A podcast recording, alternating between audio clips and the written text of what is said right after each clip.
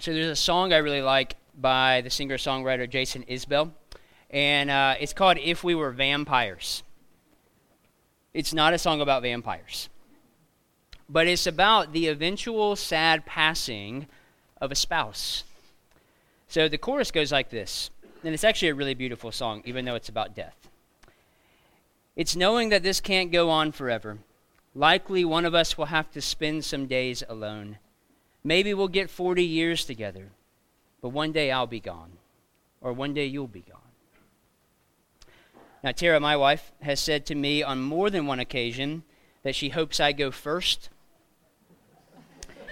I know. And uh, because, and the reason is, it might be because I annoy her a good bit, but it's because she thinks I can't survive without her, which is very true. So I do hope it goes down that way as well. But when you get married, and especially as you grow older in marriage, uh, this is something you really start thinking about.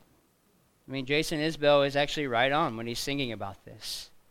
Who will go first? Uh, what will life be without them? Well, in our story today, sadly, we learn that it's Abraham who will have to spend some days alone because Sarah, his wife, dies. now, Sarah, as the text tells us, was 127 years old when she died and had been married to Abraham for more than 60 years. And despite her flaws and glaring imperfections that have been laid out before us in the scriptures, Sarah was actually a great woman of faith. Did you know there is nowhere in the Bible where we are told to look to Mary, the mother of Jesus, as an example of what a godly woman should be? Nowhere in the Bible. Apologies to my Catholic friends, but it's true. You can look it up. But in two different passages, we are told to look to Sarah. Look at Sarah's life. The first is in the Old Testament in Isaiah chapter 51. He says, Listen to me, you who pursue righteousness, you who seek the Lord. Look to the rock from which you were cut, and to the quarry from which you were dug. Look to Abraham your father and look to Sarah who bore you. And then the second is found in the New Testament in 1 Peter 3, verses 3 through 6. Do not let your adorning be external, the braiding of hair and the putting on of gold jewelry, or the clothing you wear, but let your adorning be the hidden person of the heart, with the imperishable beauty of a gentle and quiet spirit, which in God's sight is very precious. For this is how the holy women who hoped in God used to adorn themselves by submitting to their own husbands, as Sarah obeyed Abraham, calling him Lord, and you are her children if you do good and do not fear anything that is frightening. Look to Sarah, not because her life was great, not because she was a perfect person, we know that for a fact that she wasn't, but because her life was pointing not to herself, but to a greater reality. Hebrews chapter 11, verse 11, that, that great uh, passage of faith there, uh, brings up Sarah. By faith, Sarah herself received power to conceive, even when she was past the age, since she considered him faithful who had promised. Since she considered God faithful who had promised her a child. Even though her response was not great, she still had faith that God was going to give her this promised child. Now, this is the first in a number of death reports that the writer of Hebrews summarizes by saying the words, These all died in faith, not having received the promises. So that's an important statement because what that tells us is that, that, that the promise that God gave to Abraham and Sarah was not exhausted in their lifetime they didn't get to see this promise fulfilled beyond their own only son that was born. So Sarah's death is it is the central narrative concern of the chapter. But it's through Sarah's death we also learn the central theological concern of the chapter, which has everything to do with God and his promise to Abraham and Sarah, even though God is not mentioned in our chapter. So, this is why I had us read chapter 12 uh, in the service so that we could be reminded of this promise, because that was a long time ago that we were back in chapter 12, back in January. But God says to Abraham in chapter 12, verse 7 To your offspring I will give this land. Because it may seem that with the death of Sarah, and later in chapter 25, the death of Abraham, that the promise of the land is faltering. And, and we really do run into to some tension here, don't we? Uh, because how are God's people supposed to increase to outnumber the stars in the sand and take possession of the promised land if the patriarch and matriarch of the covenant are dead? What's more is that they don't even possess the land yet. So, what are we supposed to learn in all of this? Well, I hope three things. So, one, the first thing is the irony of the promise. The second is the confirmation of the promise. And then the, the last is the final hope of the promise. So, the irony, the confirmation, and the final hope. So, the first thing we need to realize in our text is the irony that is found there. Because here's Abraham standing in the land that has been prom- promised to him by God with his dead wife's body before him, and he's having to negotiate a burial place for her.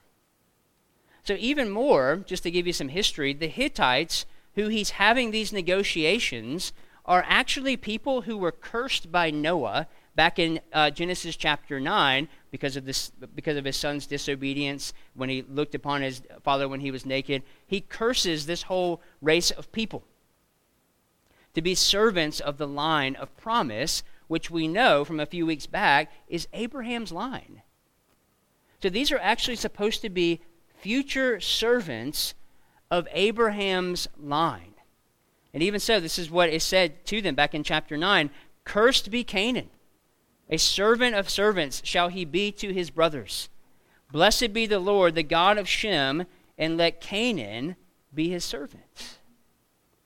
So you can see that the irony is thick here. I mean, look at how Abraham interacts with these people in verses 3 through 4. It says, And Abraham rose up from before his dead and said to the Hittites, I am a sojourner and foreigner among you. Give me property among you for a burying place, that I may bury my dead out of my sight. So Abraham has just admitted that the land is not yet in his possession, that there are other people who live and own the land within it. So much so that Abraham considers himself and identifies himself as but a traveler, a sojourner, a temporary resident, not of this country. So this is ironic because God has promised him the land that he considers himself a sojourner in. You have to understand that Abraham now he has a right to the land. So this would be like uh, finding squat. You go home from from uh, worship today, and you find squatters in your home, and they've just taken up residence, and they're eating all your food, and you know doing everything they want to do, and you are having to negotiate with them about renting a room from from them in your own home. It's ridiculous.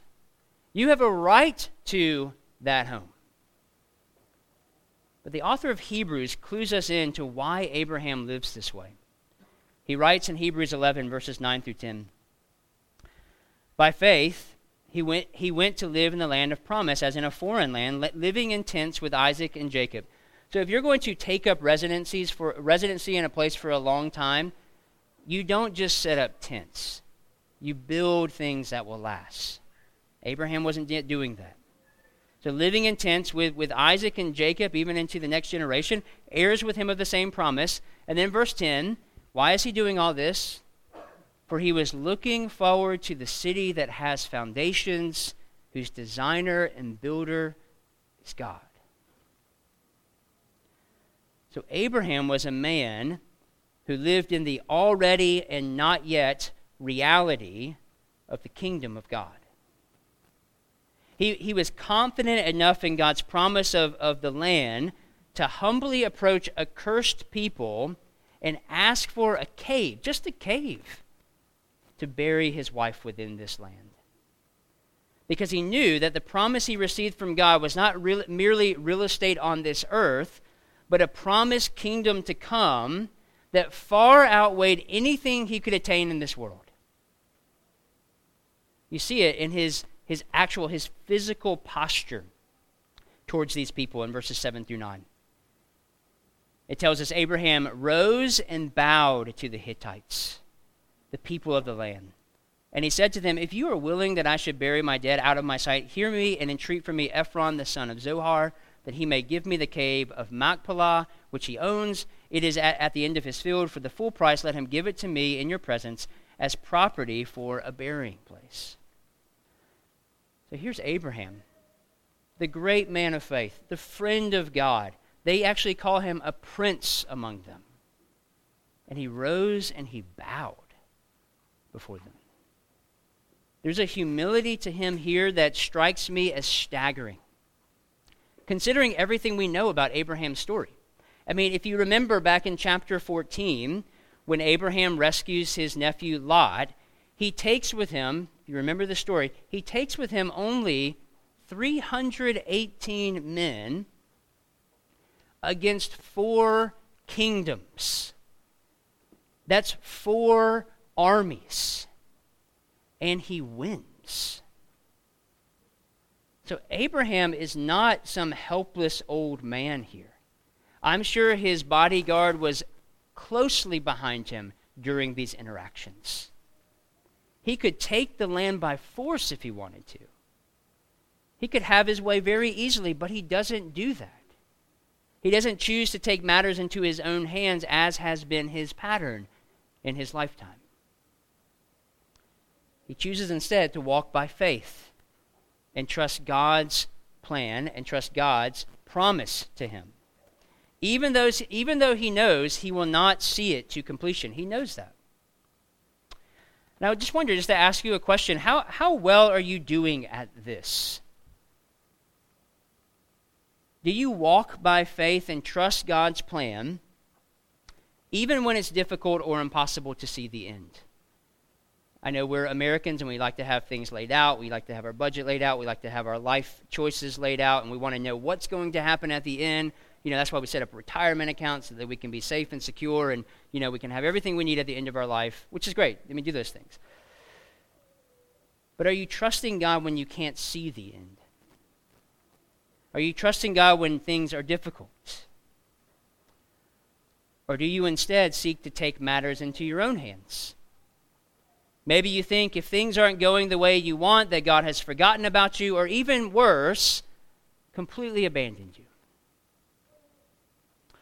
I was pointed to this article in the New York Times this, uh, last week uh, during Holy Week through a podcast I listened to, and um, Becket's podcast, Becket Cook's podcast. Um, and the title of the article is In This Time of War, I Propose We Give Up God. So he's, the author is referring to the war in the Ukraine and, and the brutality that is being done to those in that country. So the writer, Shalom Auslander, says this In this time of war and violence, of oppression and suffering, I propose we pass over something else. Clever play on words there, Passover. Did you get that? I propose we pass over something else God. And he's saying this that because of the oppression and suffering that we are seeing and that, that our friends are experiencing in this, in this war and these tragedies, he says the solution for that is get rid of God that it's better to put him out of our lives when things are hard or unclear, essentially, is what he's saying, instead of looking to him and trusting in his good plan, even when it's tragic, even when it's very difficult. Thankfully, Abraham teaches us what to do here, which is not to get rid of God, but to look to him instead I mean, the only reason Abraham was able to respond in this way, in the way that he does to these future servants of the people of God, is because he had a heavenly vision. He was looking beyond this world into the next, which is far better. Paul says this is the type of vision you are to have as a Christian. Philippians chapter 3, verses 12 through 14. Not that I have already obtained this or am already perfect, but I press on to make it my own, because Christ Jesus has made me his own. Brothers, I do not consider that I have made it my own, but one thing I do, forgetting what lies behind and straining forward to what lies ahead, I press on toward the goal for the prize of the upward call of God in Christ Jesus. Is this your vision?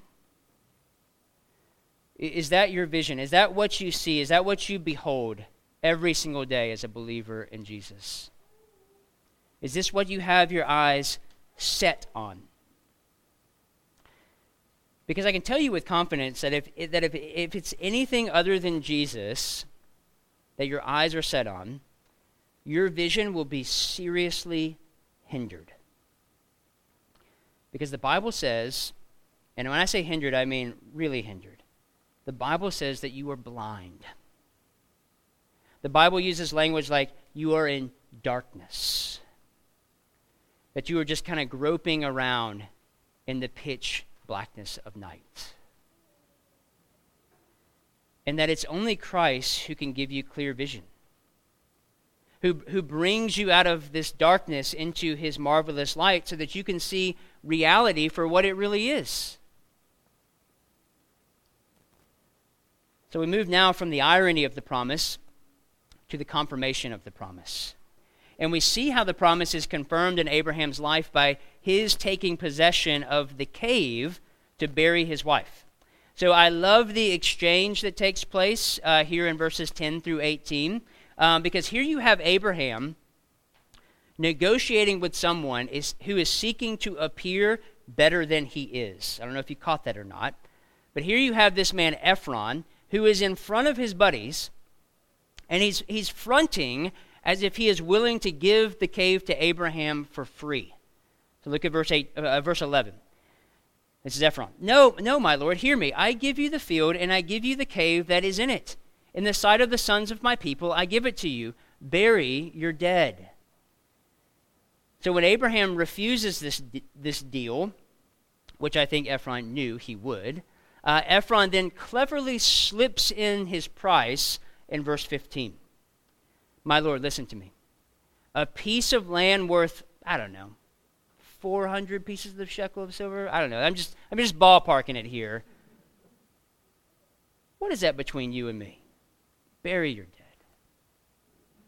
And we know this is what Ephron is up to because Abraham's response is to pay him the price that he gives in verse 16.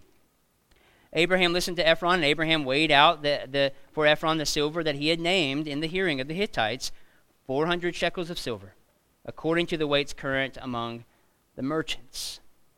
So, a bit of an awkward interaction, not Abraham's first awkward interaction with other people. But why is this important? Why did Abraham not take Ephron up on his deal? I mean, free land. Why not? But for that answer, we need to go back again to that battle of four kings and look at the look at why Abraham refused the gifts offered him after the battle uh, after that battle in chapter 14.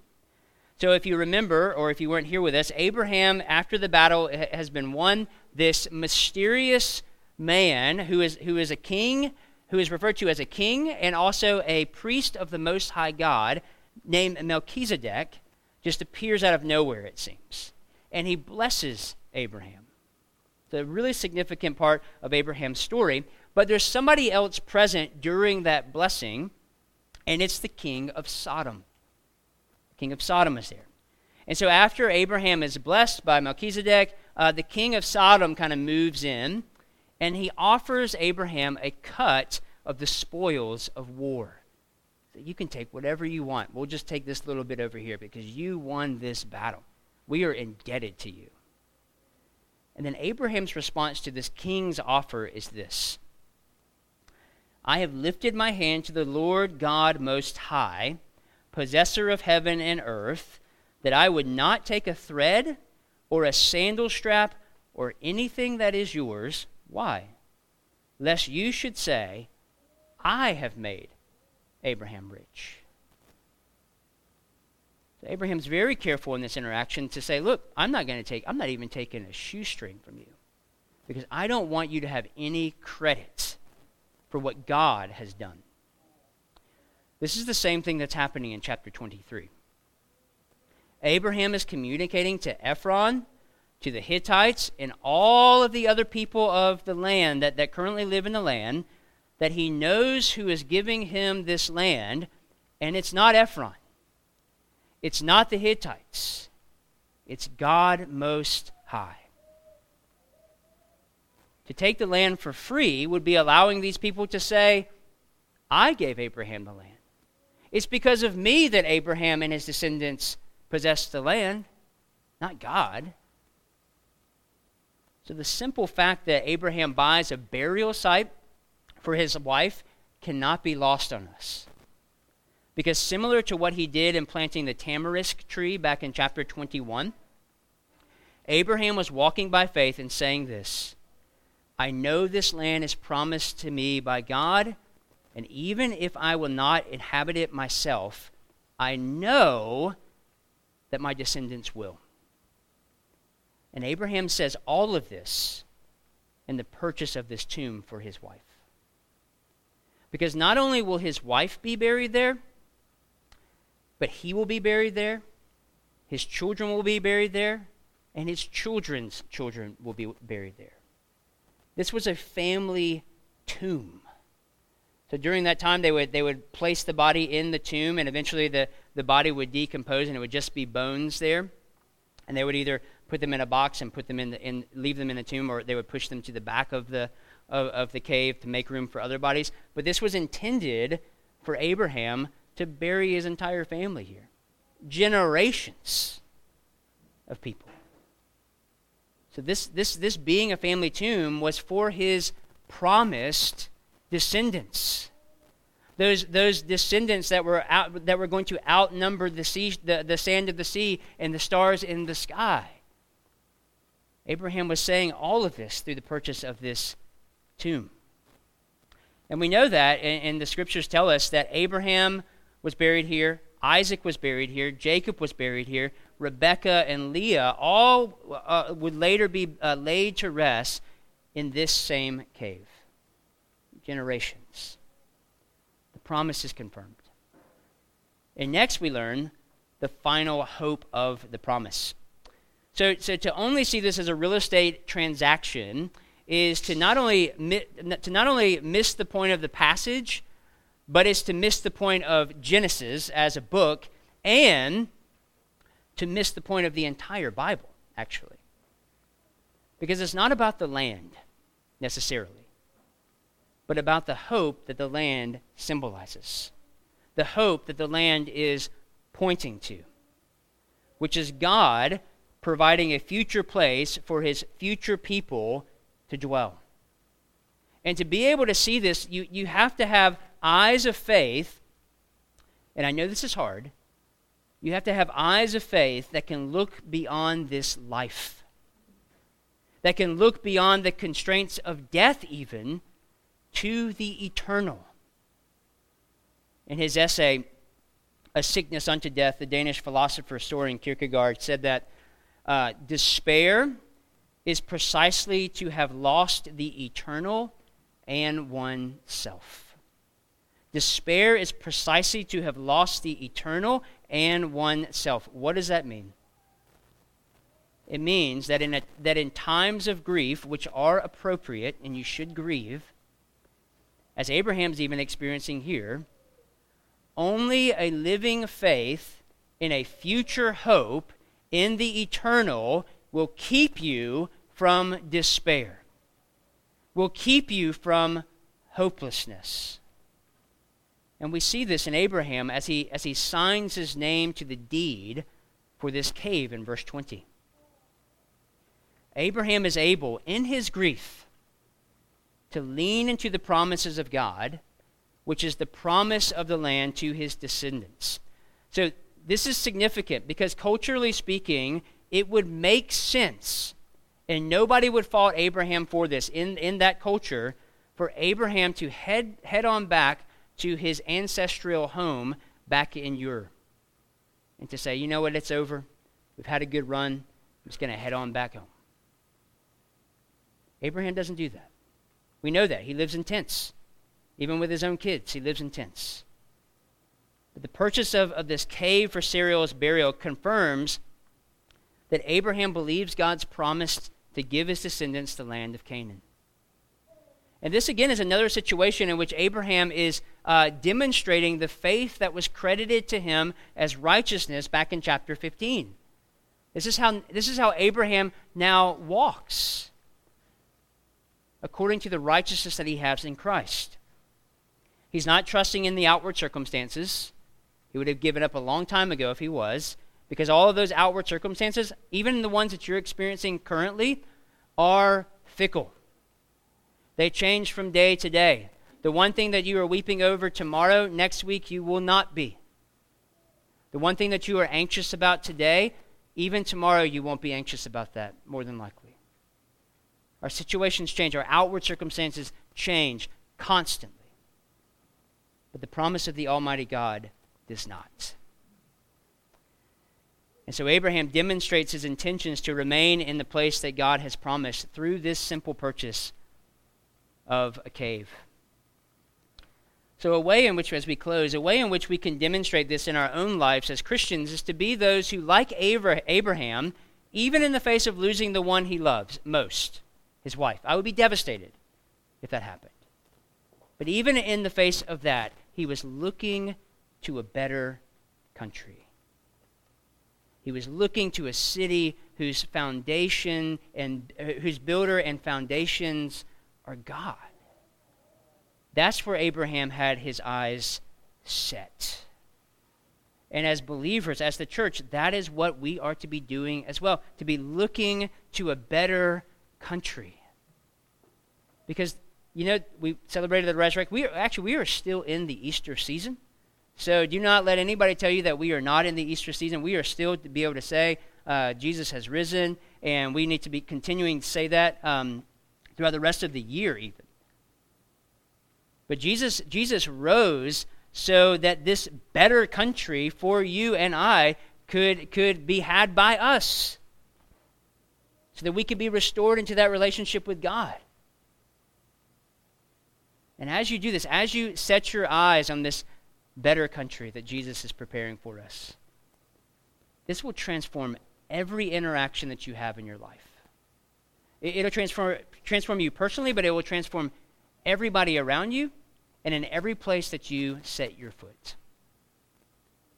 I'll close with a word from C.S. Lewis from Mere Christianity, who touches on this very idea uh, in, in, in his book, where he says this. It's a, it's a longer quote, but I'm going to read it, and then I'm going to say amen, and then we're going to pray. So, no, no comments about it. I'll just let him speak.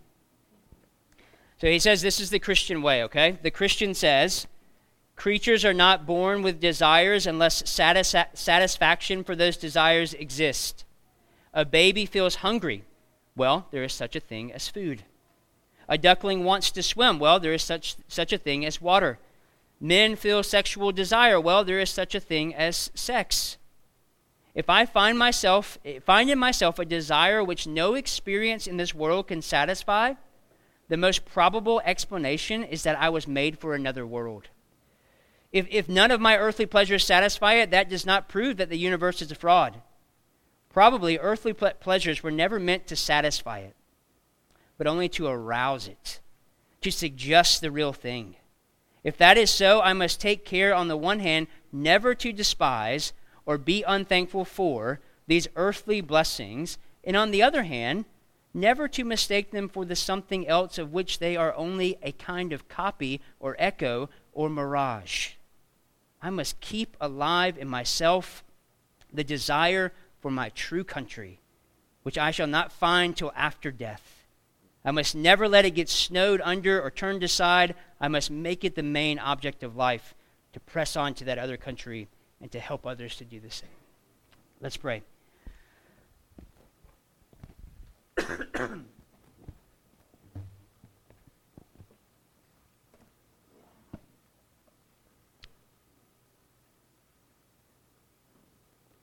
Father in heaven, thank you that you have provided a better country for us. That we are to set our eyes there, and I pray that we would do that well as a, as a body and as individuals, even. That we would encourage one another to that, that we would not, would not allow it to get snowed under. And we pray all of these things in Christ's name. Amen.